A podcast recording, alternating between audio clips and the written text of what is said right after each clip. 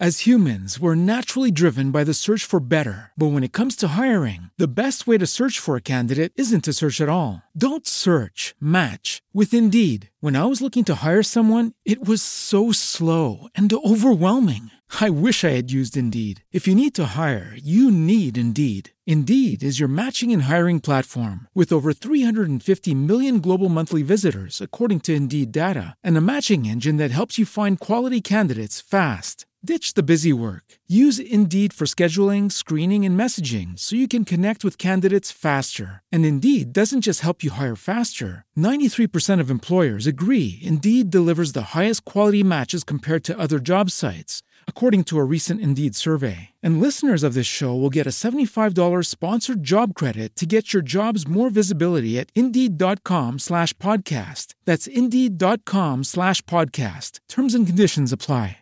Buonasera a tutti e benvenuti ad una nuova puntata speciale del Medio Oriente dintorni show.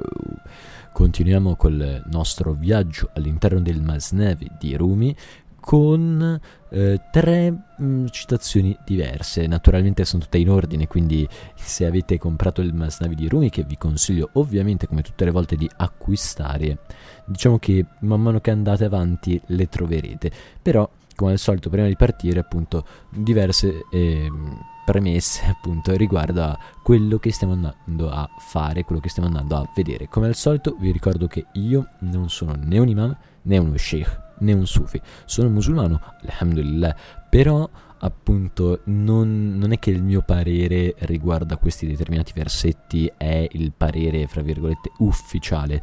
Quello che io faccio all'interno di questa serie è semplicemente quello di leggere insieme a voi appunto dei passi del Masnavi di Rumi e poi a quel punto di eh, provare a fare una piccola analisi andando a vedere un po' passaggio per passaggio. Così vi ho detto anche la struttura vi ricordo poi che il Masnavi di Rumi non è un libro come tutti gli altri, quelli a cui siamo abituati, quindi non è un libro che parte con una storia e finisce raccontandovi quella storia, ma all'interno del Masnavi ci sono divagazioni, pensieri, storie, c'è un po' di tutto, un po' mischiato e quindi in realtà i brani che vi sto per andare a leggere sono dei brani che possono essere serenamente, anzi vanno un po' estrapolati da quella parte di libro perché in realtà non hanno particolari collegamenti, ovviamente il collegamento c'è sempre, però un conto è avere un grande collegamento, un conto è avere un po' di collegamento.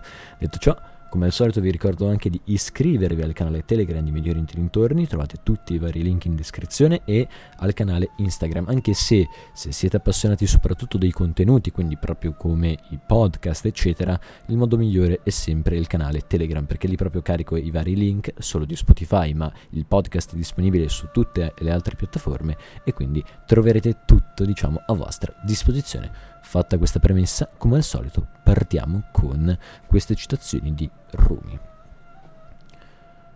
L'idolo del tuo io è la madre di tutti gli idoli, giacché quell'idolo è un serpente, mentre questo è un drago. L'io è ferro e pietra focaia, e l'idolo è come le scintille. Quelle scintille vengono spente dall'acqua. Ma com'è possibile domare con l'acqua la pietra e il ferro? Un uomo che avesse ambedue le cose, come potrebbe essere al sicuro? L'idolo è l'acqua nera in una brocca, l'io è la fonte dell'acqua nera. L'idolo scolpito è simile a un torrente di acqua nera, l'io che fabbrica idoli è sorgente di quell'acqua. Una sola pietra può spezzare cento acquamanili, ma dalla sorgente l'acqua sgorga in continuo, di continuo. È facile spezzare un idolo, facilissimo, ma considera che l'io è arrendevole, è follia, follia! Allora, come al solito dopo la lettura andiamo un po' ad analizzare insieme il testo e vedere appunto quale, eh, qual è il significato, quale potrebbe essere il significato di questi versi.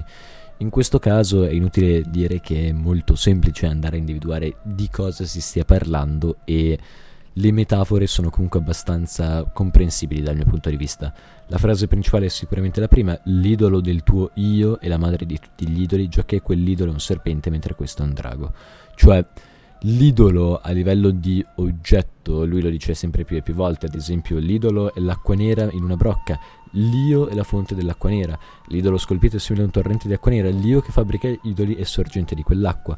Una sola pietra può spezzare cento acquamini, ma dalla sorgente l'acqua sgorga di continuo. È facile spezzare un idolo, facilissimo, ma considera che l'Io è rendevole e follia. Questo essenzialmente adesso in realtà ho saltato alcuni passaggi, ma perché di fatto ci servono più che altro a capire questo concetto iniziale. Lui semplicemente dice che tutto ciò che noi, fra virgolette, identifichiamo come idolo, ok? Che può essere di tutto, perché l'idolo in un certo senso è quella cosa dalla quale tu cer- non fai fatica a staccarti, ok?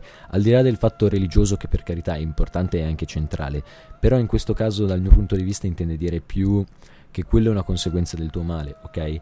Cioè l'io è la cosa veramente difficile da sconfiggere, non tanto tutto il resto, perché tutto il resto onestamente è facile, puoi trovare una soluzione, puoi trovare un modo, fra virgolette, di non affrontare il problema o comunque di girarci intorno.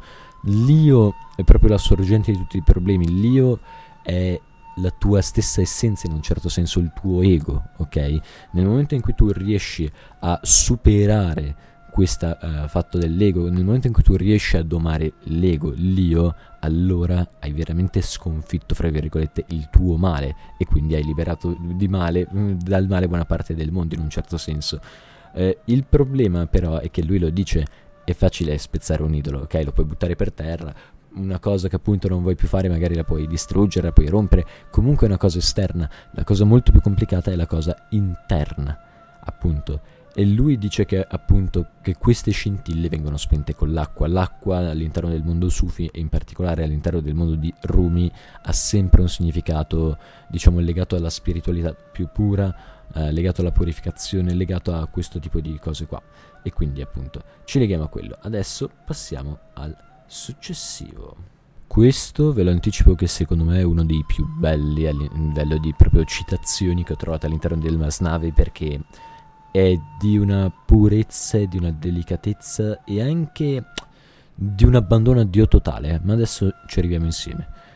Quando Dio desidera aiutarci, ci induce ad umile gemito. Oh, beati gli occhi che piangono d'amore per Lui. Oh, fortunato il cuore che arde d'amore per Lui. La fine di ogni pianto è il riso. L'uomo che prevede la fine è un servo benedetto di Dio. Là dove c'è acqua che scorre c'è vegetazione, là dove colano le lacrime si manifesta la misericordia di Dio.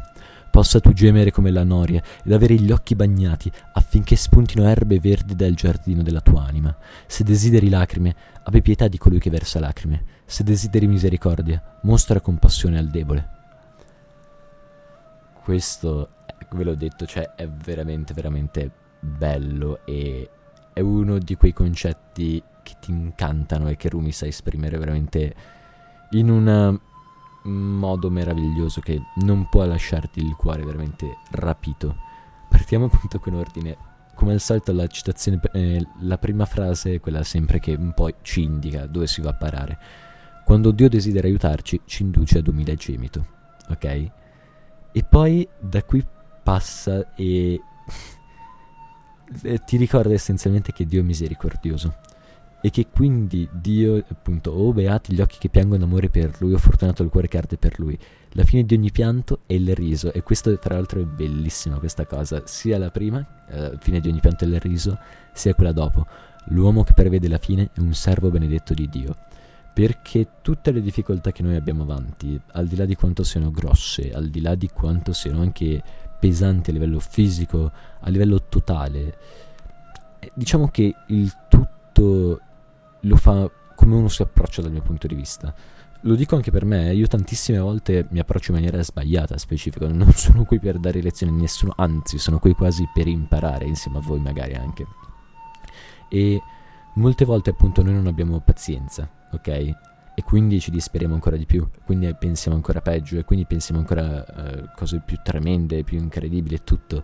Ma lui dice appunto, eh, la, eh, l'uomo che prevede la fine è un servo benedetto di Dio. Vuol dire quello che sa che alla fine questa, uh, tutto finirà e quindi di conseguenza si comporta sempre in maniera eccelsa, in maniera magnanima, in maniera gentile, non andando mai via dalla sua missione ma rimanendo sempre, fra virgolette, con la barra dritta, allora quello è un servo benedetto, benedetto di Dio. Là dove c'è acqua che, eh, là dove c'è, acqua che scorre c'è vegetazione. Parte con questo esempio naturale e poi appunto si arriva a quello anche spirituale. Là dove colano le eh, lacrime si manifesta la misericordia di Dio. Come appunto dove l'acqua scorre c'è la vegetazione, allora lì nascono, le, cioè, nasce la misericordia di Dio che di fatto è come fosse un giardino, un prato verde, qualcosa di questo genere. Possa quindi tu gemere come la noria ed avere gli occhi bagnati affinché spuntino erbe verdi dal giardino della tua anima. In questo caso è proprio la tua anima che fiorisce grazie alle tue stesse lacrime. Se desideri lacrime, però, e su questo ti avverte, abbi pietà di colui che versa lacrime. E questo è molto importante. E poi continua anche. Se desideri misericordia, mostra compassione al debole questo è un passaggio veramente fondamentale e che ci ricollega in qualche maniera a quello che dicevamo prima. L'ego. L'ego è la, una delle cose peggiori perché l'ego non ci permette in realtà di vedere quello che abbiamo davvero intorno. Ci fa concentrare su quello che vedono i nostri occhi, solo quello conta e solo nella direzione in cui guarda il nostro sguardo. Quindi non ci accorgiamo ad esempio di quelli che versano lacrime intorno a noi, quindi non ci rendiamo conto, ad esempio, di coloro che desiderano miser- eh, la compassione, ok? Come i deboli, come altro. E questo è molto importante perché non è che cioè, il terreno, fra virgolette, dal mio punto di vista, deve essere reso il più adatto possibile alla coltivazione. Il terreno della tua anima deve essere quanto più possibile già adatto, ok? Poi magari non c'è il seme, non c'è niente, non ha ancora dato i frutti, ma è molto importante mantenere il contatto con anche il resto della terra, fra virgolette, per non dimenticarsi mai che, ripeto, è sempre anche un fatto di ego. Cioè, se tu hai un ego troppo forte, se piangi, sarai convinto che, fra virgolette, le cose dipendono per il motivo. Cioè, non so come dire, avrai una concezione sbagliata, una concezione diversa, vedrai solo la tua sofferenza e non ti renderai magari conto del male che hai fatto o anche semplicemente delle mancanze che hai avuto. Mentre se tu appunto nel frattempo desideri eh, le lacrime, allora devi avere pietà appunto per chi versa le lacrime. Se tu desideri la misericordia, devi mostrare la compassione al più debole, perché se tu non lo fai con gli altri, stai certo che Dio per carità magari te lo farà anche, ma non sarà duraturo perché tornerai sui tuoi stessi difetti. Questo almeno la mia visione, diciamo partendo da quei versetti. Non dico che sia quella sicura e certa, come ho già detto all'inizio, però secondo me ha senso. Andiamo avanti. Non v'è operato migliore della fiducia in Dio. In verità, che cos'è più caro a Dio della sottomissione? Spesso si fugge dall'afflizione solo per cadere nell'afflizione Spesso si sfugge dal serpente solo per incontrare il drago. L'uomo ha preparato un inganno e quell'inganno è stato per lui una trappola. Ciò che credeva vita era ciò che beveva il suo sangue. Egli ha sbarrato la porta, ma il nemico era dentro la casa. L'inganno del faraone era qualcosa di questo genere. Quell'uomo crudele uccise migliaia e migliaia di bambini, mentre quello che gli cercava era nella sua casa. Poiché la nostra visione è estremamente imperfetta, la tua stessa vista si annienti alla vista dell'amico la sua vista in cambio della nostra. Che ricompensa! Nella sua vista troverai l'oggetto del tuo desiderio. Questa è un po' più complicata rispetto a quelli che vi ho letto prima, perché in realtà si incrociano diverse cose, ma il tema si lega sempre un po' all'io, a questo desiderio dell'essere umano, di tutti, eh, ripeto anche il mio e tutto, di avere, di possedere, di essere lui al centro del mondo e questa cecità che ci viene, diciamo, insieme, mentre noi abbiamo questo sguardo verso l'ego, verso tutto.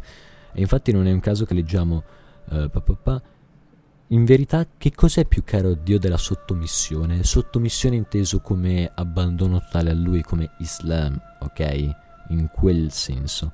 Spesso si sfugge, spesso si fugge dall'afflizione solo per cadere nell'afflizione.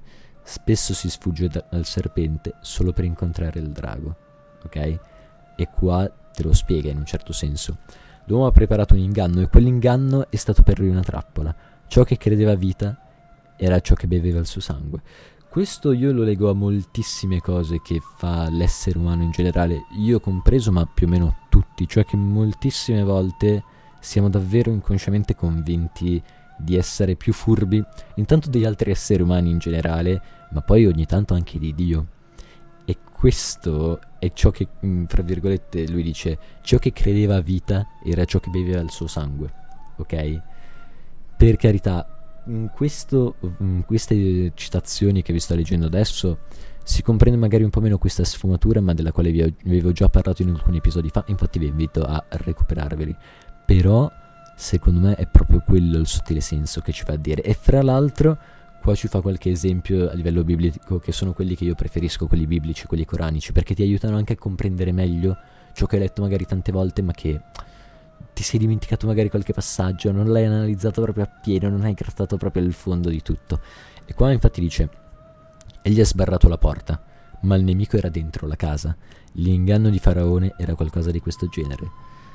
Quell'uomo crudele uccise migliaia e migliaia di bambini, mentre quello che egli cercava era nella sua casa. Ovviamente il riferimento è a ciò che è successo a Mosè, no?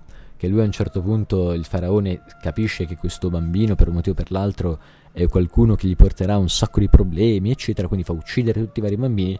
Peccato che la moglie adotti proprio il bambino che lui stava cercando, che quindi non era più fuori dalla casa, ma era dentro la casa. Questo ovviamente è anche un modo implicito per dire, cioè, sì, implicito per dire che moltissime volte, come ci siamo detti prima, il problema non è tanto una cosa esteriore, il problema è una cosa interna. Poi per farlo qua utilizza una metafora molto particolare, biblica, bellissima e tutto, però è un po' in quello il senso. Infatti lui dice, egli ha sbarrato la porta, ma il nemico era dentro la casa. Il nemico è sempre dentro di noi alla fine molto più che fuori, perché fuori noi non ci possiamo fare niente, ma quello su cui possiamo lavorare tantissimo, anche se è molto più complicato, è noi stessi, il nostro ego, il nostro io.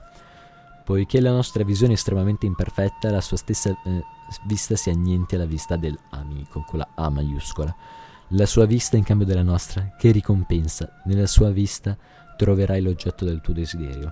La vista di Dio è assoluta e completa e troverai l'oggetto del desiderio non è tanto, almeno dal mio punto di vista, che, che ne so, ah, grazie a questa vista speciale tipo supereroe, adesso riesco a vedere tutto. Cioè, secondo me è molto di più che quando arriverai a un contatto così grande e così intenso di Dio, quindi dell'amico, eccetera, allora a quel punto avrai una visione totalmente diversa di tutto, ma perché in ogni istante, in ogni luogo, vedrai fra virgolette lui e lui in un certo senso sarà ancora più legato da te, perché naturalmente farà sì che tu hai la sua vista, che è una cosa fra l'altro incredibile. Infatti lui dice la sua vista in cambio della nostra. Che ricompensa. Detto ciò, L'episodio di oggi finisce qui, spero che vi sia piaciuto, spero che abbiate apprezzato. Noi ci vediamo settimana prossima, dovrebbe essere il venerdì, il giorno di uscita di questa uh, serie di podcast, con un altro episodio del Masnavi di Rumi, che vi ricordo continuerà dovrebbe continuare fino al 30 settembre perché mi piaceva finire fra virgolette il giorno del compleanno di Rumi dettagli detto ciò io vi saluto veramente e noi ci vediamo alla prossima As humans, we're naturally driven by the search for better. But when it comes to hiring, the best way to search for a candidate isn't to search at all. Don't search, match with Indeed. When I was looking to hire someone, it was so slow and overwhelming. I wish I had used Indeed. If you need to hire, you need Indeed. Indeed is your matching and hiring platform with over 350 million global monthly visitors, according to Indeed data, and a matching engine that helps you find quality candidates fast. Ditch the busy work. Use Indeed for scheduling, screening, and messaging so you can connect with candidates faster. And Indeed doesn't just help you hire faster. 93% of employers agree Indeed delivers the highest quality matches compared to other job sites, according to a recent Indeed survey. And listeners of this show will get a $75 sponsored job credit to get your jobs more visibility at Indeed.com slash podcast. That's Indeed.com slash podcast. Terms and conditions apply.